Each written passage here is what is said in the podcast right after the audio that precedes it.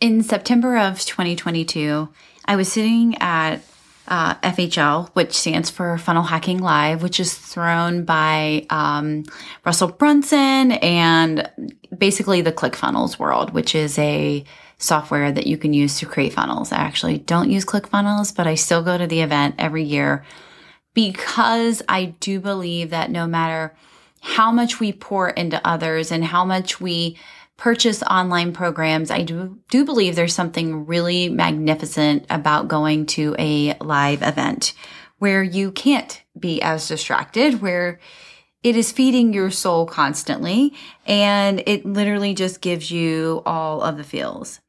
And there was a speaker that there were many speakers, but there was one speaker that really just, really just enamored me. And I had no idea if like when I went in, I had no idea this person was going to enlighten me so much and, and that he was going to be my favorite when it was all said and done because I didn't know who he was. Um, I didn't know he had a popular podcast. I didn't really know anything. And there were a couple things that he said at the beginning and he was talking about that we are all born like to do something great in our life. And he said that the people that believe it's closer win, which is very interesting because I believe the people that don't believe it'll ever happen are always going to struggle for it to happen, right? So if I believe it's possible and I believe it will happen to me, I am much more likely to actually hit or achieve the goal, right? Or whatever I define as success. And the one quote that really stood out to me from the whole thing that he said was he said the biggest neglect of children is allowing your children to watch you not pursue your dreams. So basically to for them to watch you settle, for them to watch you be unhappy, for them to watch you not go after the things that you know would light you up because of fear, because of something holding you back. And throughout his throughout his uh, speech, he said a lot of enlightening things after that. Um, he quoted Napoleon Hill, who said, On the other side of temporary pain, you'll meet another version of you. And again, a very interesting perspective, right? Like we get to get uncomfortable to really grow. But most of us aren't willing to get out of our comfort zone very long. And he said, if you can survive it, you'll meet another version of you. Pain is inevitable. Suffering is a psychological choice. We don't have to suffer. We choose to suffer. Again, very enlightening, very interesting. And then he started talking about how to really grow a business or to create a movement. And one of the things that he said was he started using people that we know, Oprah, and, and, people that are very Tony Robbins, and how they are almost evangelical in what they do. They're an evangelist, right? And the definition of that is a person who seeks to convert others, especially by public preaching, a zealous advocate of a cause. And this really struck me because, you know, whether you call it public preaching, whether you call it visibility, whether you call it public teaching, it doesn't really matter.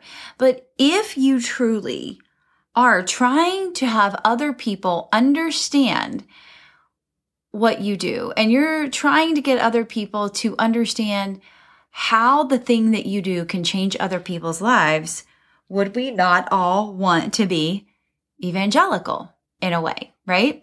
To create this movement or to create this change. And I'm a big believer. Well, I'm getting ahead of myself.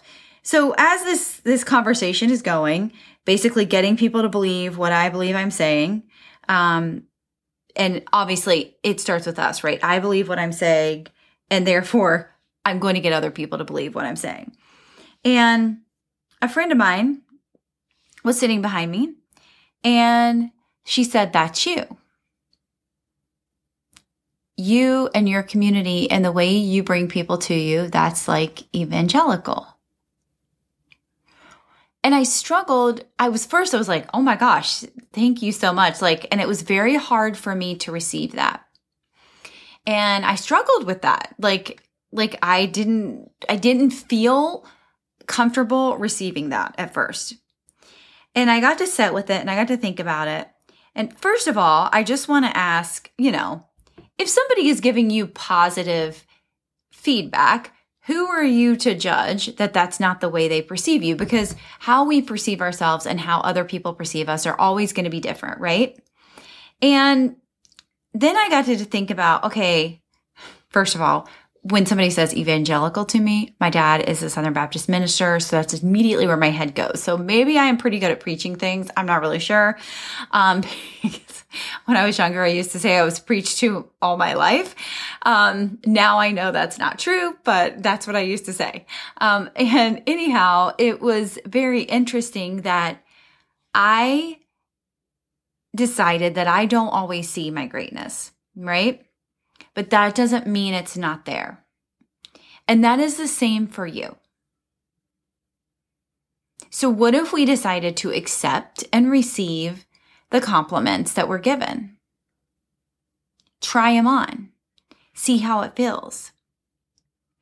And when I created this program called Iconic, I also thought, you know, like the word evangelical, I struggled with the word at first, even though a 16 year old said I was iconic.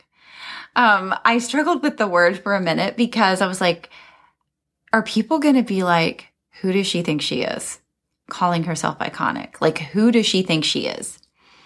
And instead of trying to validate and make a list of reasons why I can say I'm iconic and why I can try on that word and why I can use that word, I decided once again to own it, right?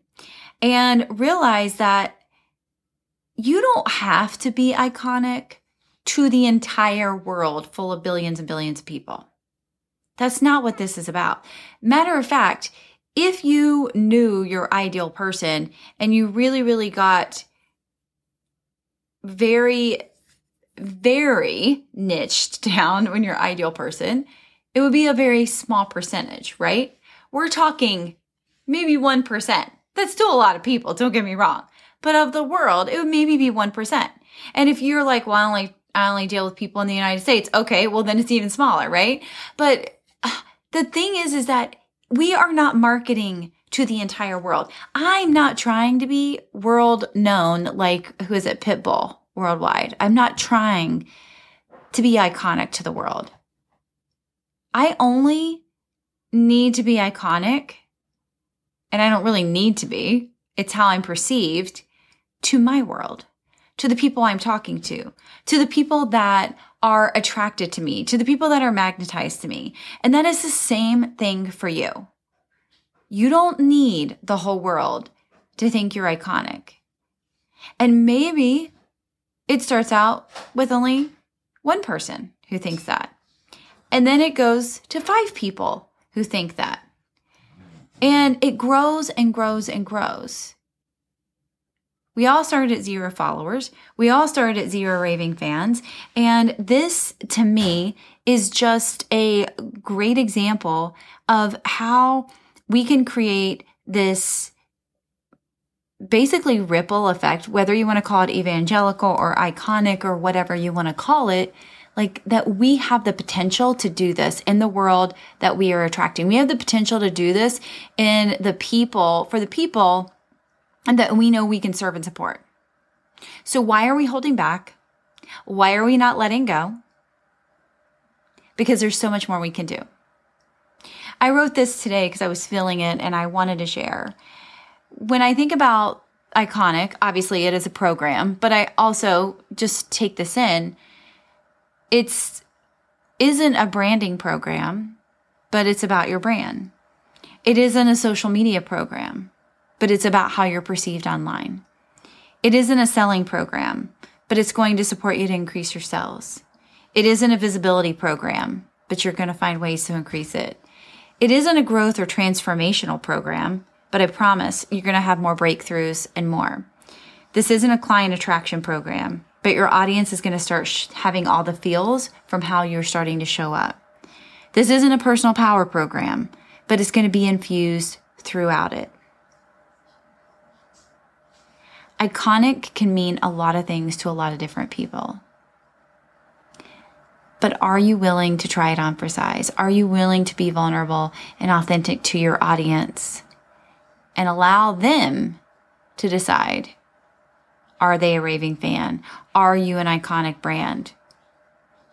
They get the final decision. But it all starts with us. The word iconic starts with I. And so if we don't believe it, it's going to be hard for anybody else to believe it too. So if you're ready to be set up for success and create an iconic brand, make sure you check out the link in the bio because I know this program is going to be, even though it's not a specific transformational program, I know there are going to be some major breakthroughs that happen. And I cannot wait to see where this takes you.